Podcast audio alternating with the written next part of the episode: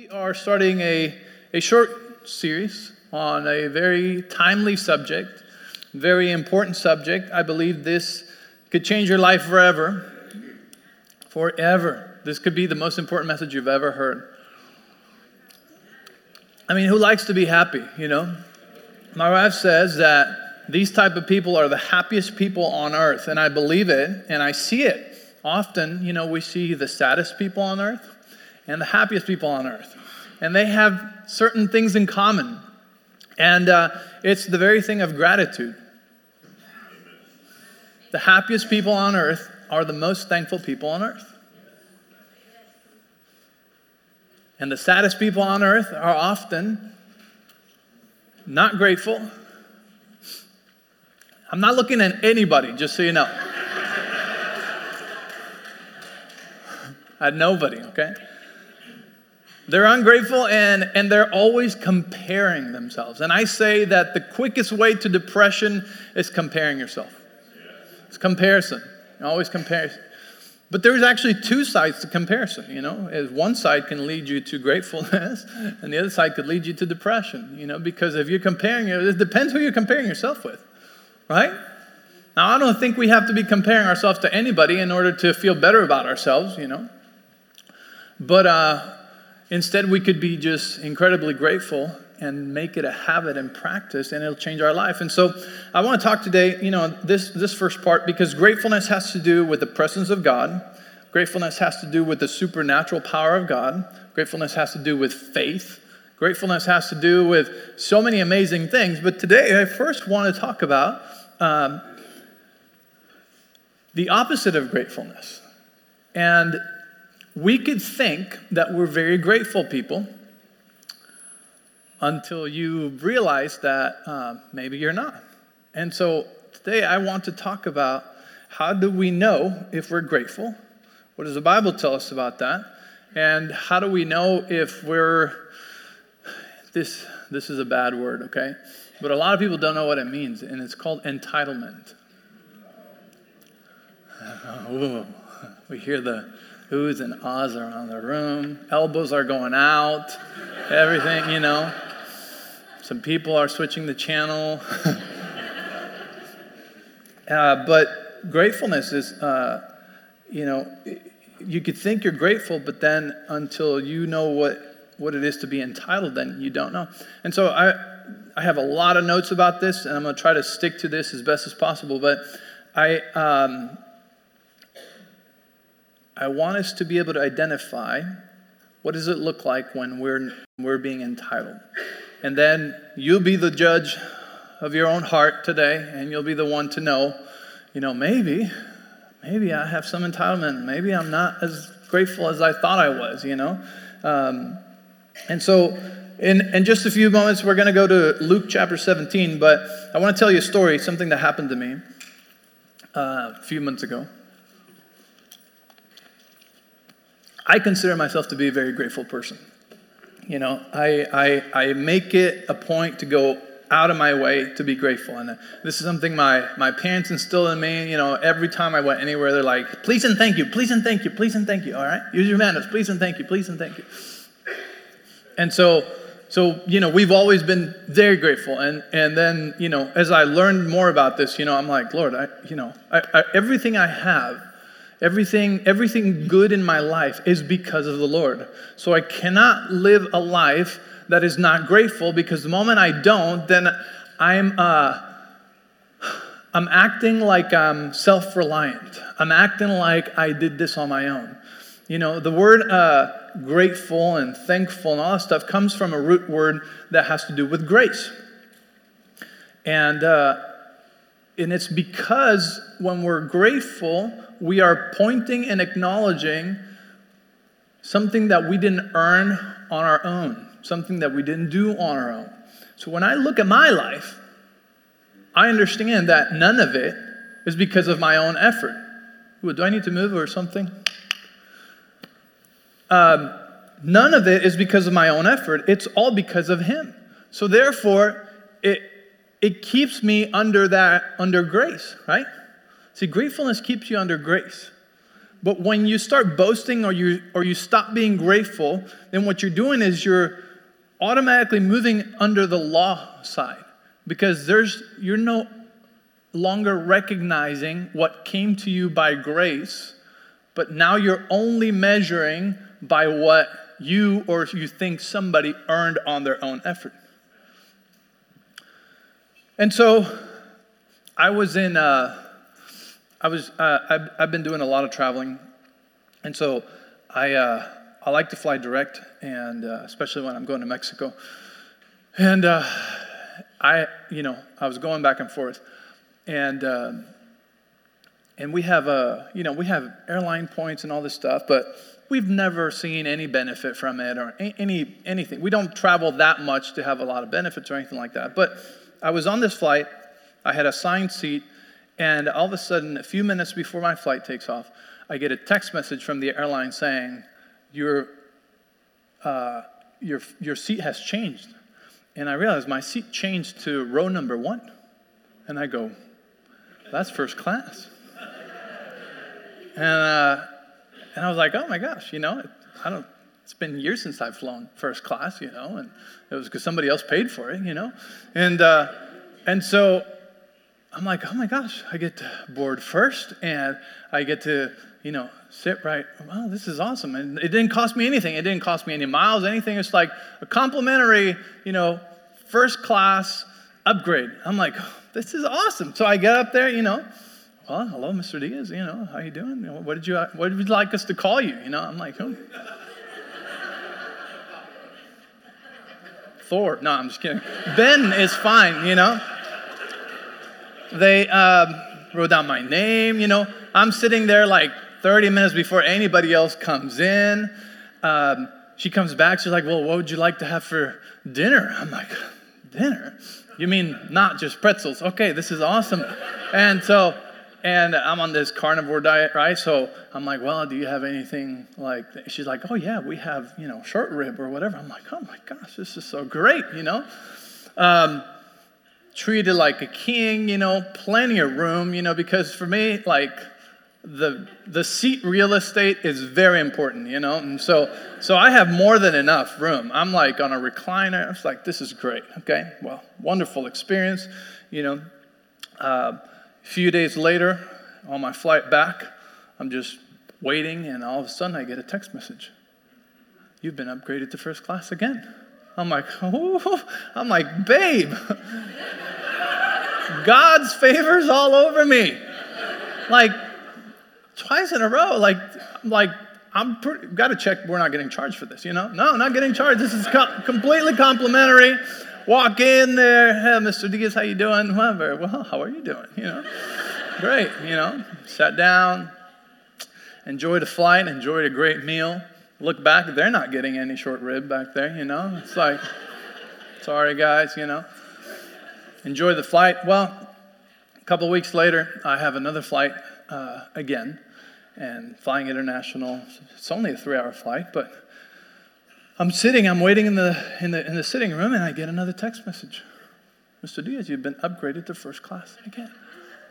I'm like, babe, this is three times in a row. I'm like, like, this is just God. Like, this is amazing. You know, I get upgraded. I, again, you know, sit, I have a, a full meal and, you know, personal service and ha ha ha, how are you? Mm-hmm, you know, just wow, you know, like you're talking to the people in first class too, and you're like, hey, how you doing? Yeah, you know, just like, yeah, I'm, I was, I'm here every time. Yeah, yeah. well, you know, had a great flight. On the return back home, you know, I thought, I'm ready for first class, you know?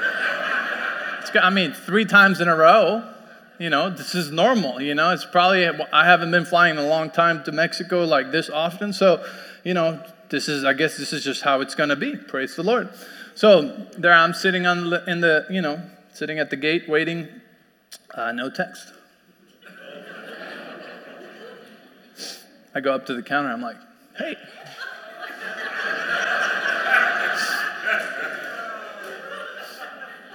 I said, is, uh, I mean, is there something wrong? Right? I'm like, oh, yeah, sorry, there's a lot of people on the wait list, you know, and uh, well, so I'm waiting. Last minute, last minute, nothing, you know. So they call all the first class people. They go in, watch them go in. I guess it's not happening this time. I'm surprised now. Yeah, I'm surprised now that it didn't happen. And uh, and so, you know, my my turn to go in, and you know, it's like group four now. So group four, and I was like, I'm going in with my bag, you know, a little bit disappointed, you know, and you know, walk by the first class, look through all the seats, make sure that my seat's not open, you know. I look at them and I'm like, no, they're all full. And, you know, it's like as if I wanted to say, I belong here, just so you guys know. I belong here with you guys. I don't know what happened this time, but I'm not here. So I go back there, you know, back to row number eight, and I, and I sit down and, and I'm just like, oh, man, this sucks, you know. Coach, sit down, barely a pretzel, you know. I'm like, there's no meal. You know, do they not know who I am? I'm like, do they not like? Why doesn't anybody call me Mr. Diaz anymore? You know, what, what's happening? I, I um, so anyways, I sit down. You know, I'm like, all right, whatever. You know, I, it happened three times in a row. This, this is okay. I, I've done this. You know, I forgot what it was like, but I've done this. And I sit down and uh, and I had to go to the restroom. Now I'm on row eight uh, out of you know thirty something rows or rows or whatever, and I'm like, man, you know the restroom there is closer than the one back there, um, but the restroom in the front is for first class only, right? And the one in the back is for the rest of the people, you know, for for the common people, you know. And I've been using the one right there, you know, the last three flights, and and I remember the flight attendant, you know, because we've been on these flights quite often, so I know they know who I am. I don't know why they're pretending they don't know me now. But I, you know, I'm like, okay, don't make a fool of yourself, you know. Don't go for the first class bathroom because what if they tell you not to? You know, even the Bible says don't go for the front row seat because, you know, it'd be embarrassing if they send you the one in the back, so just wait to be called up, you know? I'm like, okay, so and so the one in the back was full. There was a line. The one in the front, you know, just right there, it was open. And so I'm like, don't go for it. I said, but the lady's coming. Ask her, right? And so the lady's coming up to me. I'm like, hey, can I just use that restroom real quick? There's a big line. This one's closer. No, sir, sorry. That one is only for first class passengers. I'm like, did you have to let the whole plane know? So embarrassed. And, um, and I was irritated, you know. And I was uh, sitting there in my seat, just sulking, just like feeling like I don't belong here, just like, you know, like so entitled. And the Holy Spirit goes, huh, isn't it, isn't it interesting how quick and how easy and how sneaky entitlement can be? What you once what you once received as favor, you're now offended in its absence. I was like, ouch. And we get offended in the absence of what was once favor. What was a blessing, what was favor, what was grace granted to us, we get offended in its absence. And the Holy Spirit told me, that's entitlement. You didn't earn it, you didn't pay for it, not with miles, not with money, not with anything. It was favor. And when it wasn't there anymore, you got offended. And isn't that how so many of us act? Because of things that are no longer there, or that were there for a short time, or they were removed, or, or now they're not, you know, they're just absent and we get offended as if we had paid for them and earned it ourselves. Oh man, it just got super quiet in here. And the Holy Spirit showed me that's, that's how you know. And so I, you know, needless to say, the rest of the flight, I just spent time praying and repenting and asking the Lord, I'm so sorry, Lord, you know, uh, that's right. I'm so grateful for the three times that I got upgraded But I want to make sure that when that doesn't happen, that I don't lose heart, that I don't get discouraged, that I don't get offended, because then I'm in entitlement. I'm no longer in gratitude. You know, I was quickly getting depressed. I was quickly getting upset and irritated for no reason. Something that I never earned or paid for myself. It was just the favor of God. You know, um, one of the things that we say a lot here in, uh, in Vida Church, and it's one of our values, is we want our ceiling to become the next generation's floor. Right? We want that as high as we go, that it would become the place where they go from. You know, and the, the mentalities of um, older generations is like, no, I started at the bottom, you need to start at the bottom. But that would never allow us to continue growing. And so, therefore, our heart, you know, is to say, hey, listen, everything we worked for and gained, that needs to become your floor, and that's where you get to go from, you know? And that's a beautiful thing. But guess what? There's a big problem in there. Because if the next generation does not value or forget the sacrifice and the cost, then they will treat it as something common and they will lose it. You see what I'm saying? It's a beautiful concept. It's how we grow, it's how we go further, and how our kids go further and everything. But if we don't do a good job at teaching them the cost, then it'll become worthless. They'll lose it, they will not value it. And so, you know, with the fear of they're not going to value it, is why so many say, no, no, no, if I started from down here, you're going to start from down here. And so we have this like dysfunctional growth. You know, we want them to go further, but we make them start lower because we're afraid that they might not know how much it costs. And then, then and so we need to be good stewards of the costs. You know, when um, when we don't value it because we didn't work for it, we, do, we don't do what's necessary to sustain it.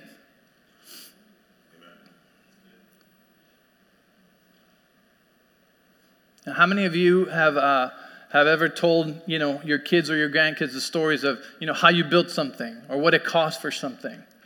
Why do we do that? Because we want them to know it wasn't free.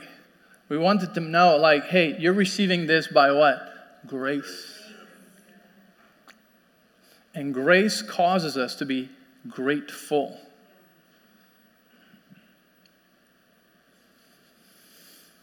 Thankfulness looks at the cost behind the inheritance, but entitlement just looks at the benefit right in front of them.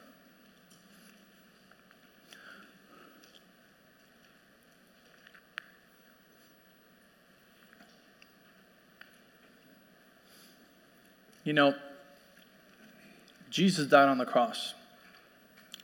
And there's people that look at the benefit and they take the benefit and they continue on living their lives like nothing else. So they look at the benefit, they go, Jesus died on the cross, whew, my ticket to heaven. And that's it. But then there's those believers, like I believe most of us, that look at the cost and they look at the suffering and they look at the stripes on Jesus' back, and they look at the nails through his hands, and they look at the crown of thorns, and they look at the spear through his side, and they look at the blood that he shed, and they look at the agony and the pain that he went through, and they count the cost.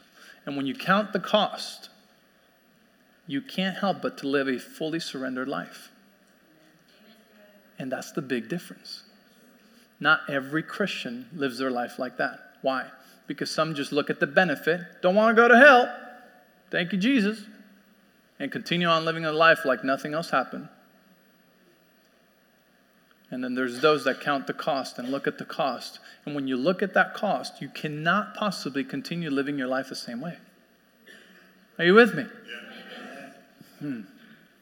Let's go to Luke chapter 17. Is this helping anybody?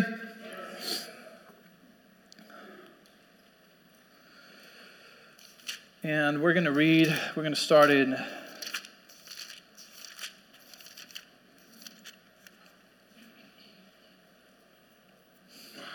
let's see, maybe verse.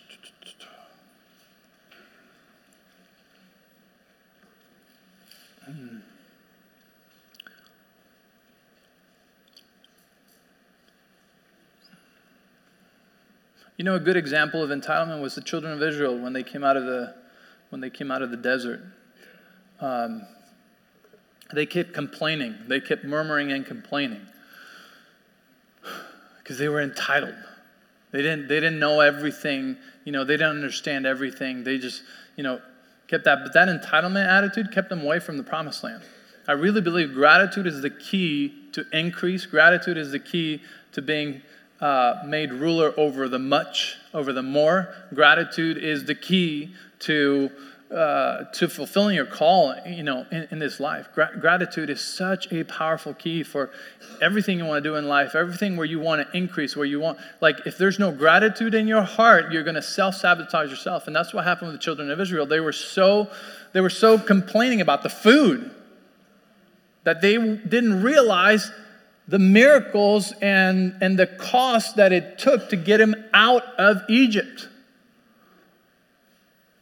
They're like, oh, we're out now, but, you know, at least we had roast beef back there. Now we just have, you know, manna.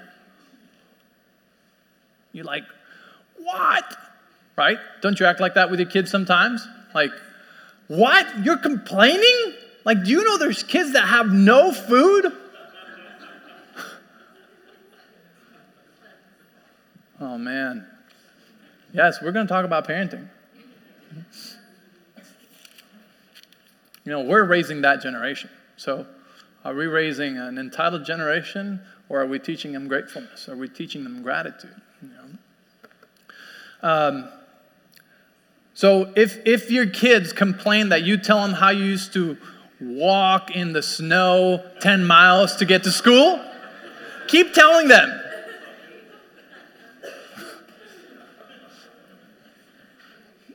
Okay. Luke chapter 17. And you know what? I'm going to read this out of the Passion Translation. I'm going to start on uh, verse 11. Okay.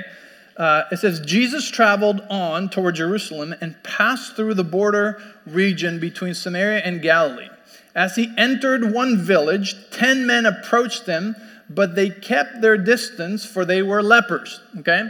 So if you read Leviticus, you read the Old Testament, you'll see that uh, le- when, when somebody became a leper and they had leprosy, they, there was laws uh, about them where they were where they were supposed to live outside of the city. They were like the outcast. You know, they couldn't come close to people a certain distance because they they uh, they could be contagious, and and so there was all these kinds of laws. And if somebody miraculously, for some reason, uh, got healed, they had to be uh, inspected uh, in order to be like, okay, you good, you cleansed, you can return to society. Okay? And so these guys, they were at a distance and they shouted from a distance and they shouted to him, Mighty Lord, our wonderful master. Won't you have mercy on us and heal us? So they knew who Jesus was, right? They recognized him, they heard about him, and they said, Would you have mercy on us and heal us? And when Jesus stopped to look at them, he spoke these words, and he said to them, Go be examined by the Jewish priests. They set off, okay? So what happened here is Jesus healed them in a different way, right? And he told them, Go, get examined. And they believed enough and they knew enough about him to say, Oh, he said it, let's go. Because he didn't lay hands on them, he didn't even get close to them in this case. He didn't, he didn't pray for them, and he's like, All right, just go get examined. And so all 10 of them go and they're going, they're on the way to get examined. And it says they set off and they were healed while walking along the way. So they received their healing as they went. You know, how many of you have ever received a miracle as you went after the prayer, right? Like it sometimes it doesn't happen instantly, but you go in faith and then it happens. You know, we've heard a lot of testimonies. People wake up healed in the morning or they get healed, you know, a few days later or something like that. Well, these guys go and on their way, you know, they get healed. And what do they have to do now? Now they have to go to the priest to get examined, right? And so that's where they're going. But one of them, says, A foreigner from Samaria When he discovered that he was completely healed, he turned back to find Jesus, shouting out joyous praises and glorifying God. When he found Jesus, he fell down at his feet and thanked him over and over, saying to him, You are the Messiah. So he was praising him, he was worshiping him, right? It says, This man was a Samaritan. So where are the other nine? Jesus asked. Weren't there ten who were healed? They all refused to return to give thanks and glory to God, except you, a foreigner from Samaria. then Jesus said to the healed man lying at his feet, Arise and go. It was your faith that brought you salvation and healing. Hmm. It was your faith that brought you salvation and healing. Is it really 10% of people that are grateful? That's crazy. Right? One out of 10 people.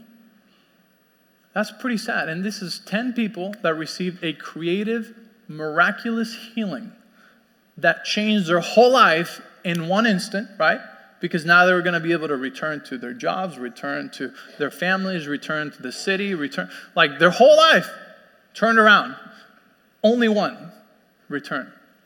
You know, and I think, uh, I think Jesus did this purposely. Like, he purposely didn't heal them right in front of him. Because what would have happened? If he healed them, if he's like, all right, come here, guys, you know, um, gonna, you know, gonna pray over all of you right now, you know, and, and boom, they got healed. Well, obviously, they would have all said thank you. They're right in front of him. They would have praised them, right? But how interesting how Jesus did it this time. That he's like, all right, go, and on your way, you know, go, go get checked. And it was on their way when they were no longer in front of him, which means they had the option to be intentionally thankful or be like, hmm, well, he's not here anymore, so let's just let's just go. Ay, ay. I'm not calling you a leper. I'm not saying any of us are like that, right? But do we thank God because we have to?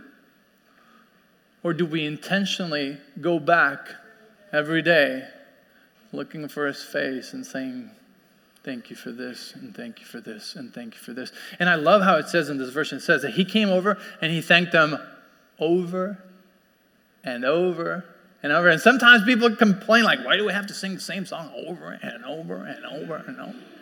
Like, well, if you have to ask that question,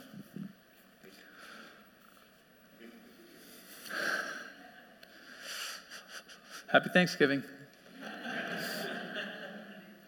I think Jesus was trying to make a point of real intentional thanksgiving, of real intentional gratitude, you know?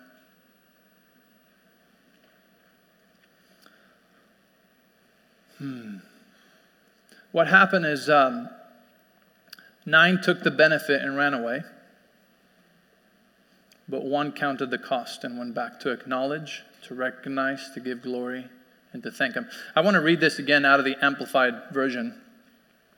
Uh, Luke 17, 11 through 19, Amplified says, As he went on his way to Jerusalem, it occurred that Jesus was passing along the border between Samaria and Galilee. And as he was going into one village, he was met by ten lepers who stood at a distance. And they raised up their voices and called, Jesus, Master, take pity and have mercy on us. And when he saw them, he said to them, Go at once and show yourselves to the priest. And as they went, they were cured and made clean. Then one of them, upon seeing that he was cured, turned back, recognizing, say with me, recognizing, and thanking and praising God with a loud voice.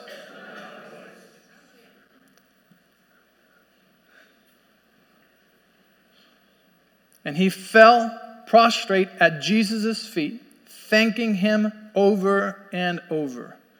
You know, and he wasn't a Jew, he was a Samaritan. Then Jesus asked, Were not all ten cleansed? Where are the nine? was there not was there no one found to return and recognize, say with me recognize, and give thanks and praise to God except this alien? and he said to him, Get up and go on your way. Your faith, your trust and confidence that spring from your belief in God has restored you to health. Man. I love how it describes how he came back. You know, our praise and our worship with a loud voice and hands raised up and recognizing and thanking. See, that's what thankfulness does. It recognizes the cost, it recognizes, hey, I'm not just grateful for this one little thing. I know that it probably took time, money, intentionality, and a lot of other things to make this happen. And I'm recognizing the cost and I'm giving thanks and I'm giving credit where credit is due. Thanks is more than THX. Thanks. It goes way beyond that. Hmm. There's a, a heavy heart of gratefulness behind that. You know, and here's the difference. Here's what happens. Um, well, th- there's, an- there's another thing I- I'd like to point out is that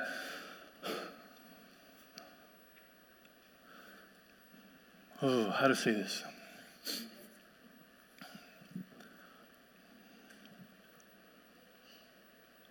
Um,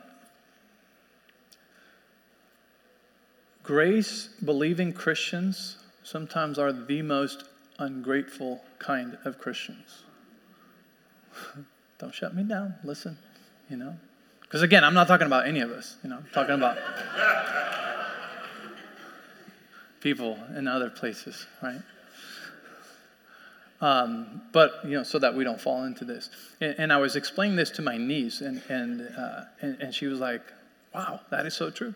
And uh, I said, those people that believe in grace and that understand the, the, the grace of God oftentimes are the least grateful because there's no demand or law put on them. When you're under the law, you have to do, perform, act well, and you know behave really good or else you also believe that god will punish you or, or do something right? So because of fear sometimes men you know perform better because of the threat of punishment you know? And so when we're under grace and we understand God's not mad at us, God's not looking to punish us, and that is true, and, and, and Jesus paid for it all, what, what, what he does is he leaves it up to us to choose to be the one that comes back and thanks him over and over and Sunday after Sunday and week after week and recognizes him over and over freely because it's not demanded anymore. See, Jesus didn't apply the law to those 10. He healed all of them. All of them were healed. He didn't take the healing away from the ungrateful ones. They were healed. They were saved but only one came back. Only the one that wasn't even a Jew came back and freely thanked him and recognized and counted the cost and did it over and over and over. And so I told my niece, I said, that's why it's harder to build under grace because we're not going to put on fake laws over people in order for them to perform. It has to be out of the free will and choice of their heart to serve God, to give, to praise, to worship. Like, they know they don't have to. They got that part really well. They know they weren't saved by their own works. They know their own works are not going to send them to hell. They got that right. But the gratefulness, the worship, the giving, that is all voluntary. It's out of the heart that one decides, okay, I recognize that. And because I recognize and acknowledge that, I'm going to come over and I'm going to thank Him willingly out of my heart. And see, that's the difference because it's not a demand anymore. We're not under the law, it's not a demand. We get to choose, we're free. And He loves us either way. He loves us the same. He doesn't change. We, you know, we can't make him change. Hmm. Thanks, babe. and here's the other thing there is a benefit, though, for the grateful one. Um, when we read out of the Passion Translation, you know, it says, uh, it says, arise and go at the very end. It was your faith that brought you salvation and healing. Okay, so check this out. The nine got healed, they got the benefit. But the one got healed, he got the benefit, but he also got salvation. And that word is the word sozo right there. And salvation is more than just one thing, it's the whole package. One got the benefit, the other one got the whole works of salvation. So, where do we find that? The rest of that. The rest we find it when we come back and we worship Him and we recognize Him and we thank Him and we count the cost every day and we live a fully surrendered life like, Lord, I know you don't demand it. The nine where out there, they, they weren't demanded to do anything. See, this church, I believe, is full of people that know God's not demanding anything from them. You come because you're like that one. You come to worship Him. You come out of your comfort zone to raise your hands and raise your voice with shouts and loud voices and raise Him up because you want to acknowledge, because you want to recognize. You know, you, gosh, praise will protect you from pride. Thankfulness will protect you from pride.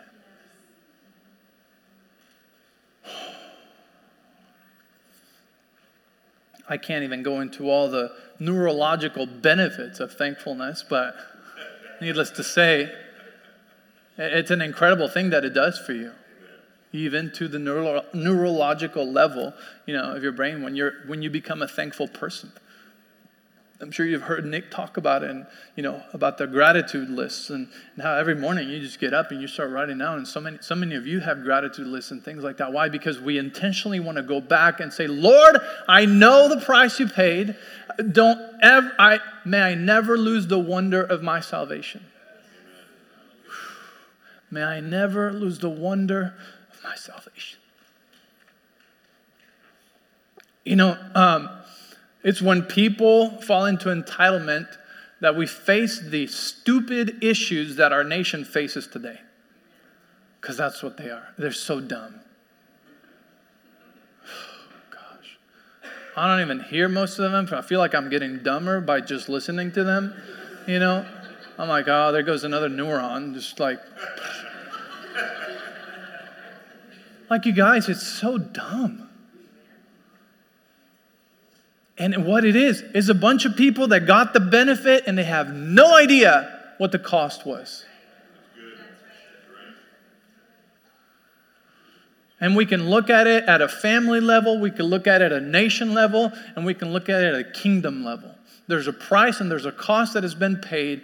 And if I'm inheriting it, I better count the cost or I will lose it. And that's why a lot of them are losing you know, what, what this country has fought for to have and to keep. That's why a lot of them are losing families and, and inheritances and things because they, they don't count the cost. And so, Lord, I want to count the cost.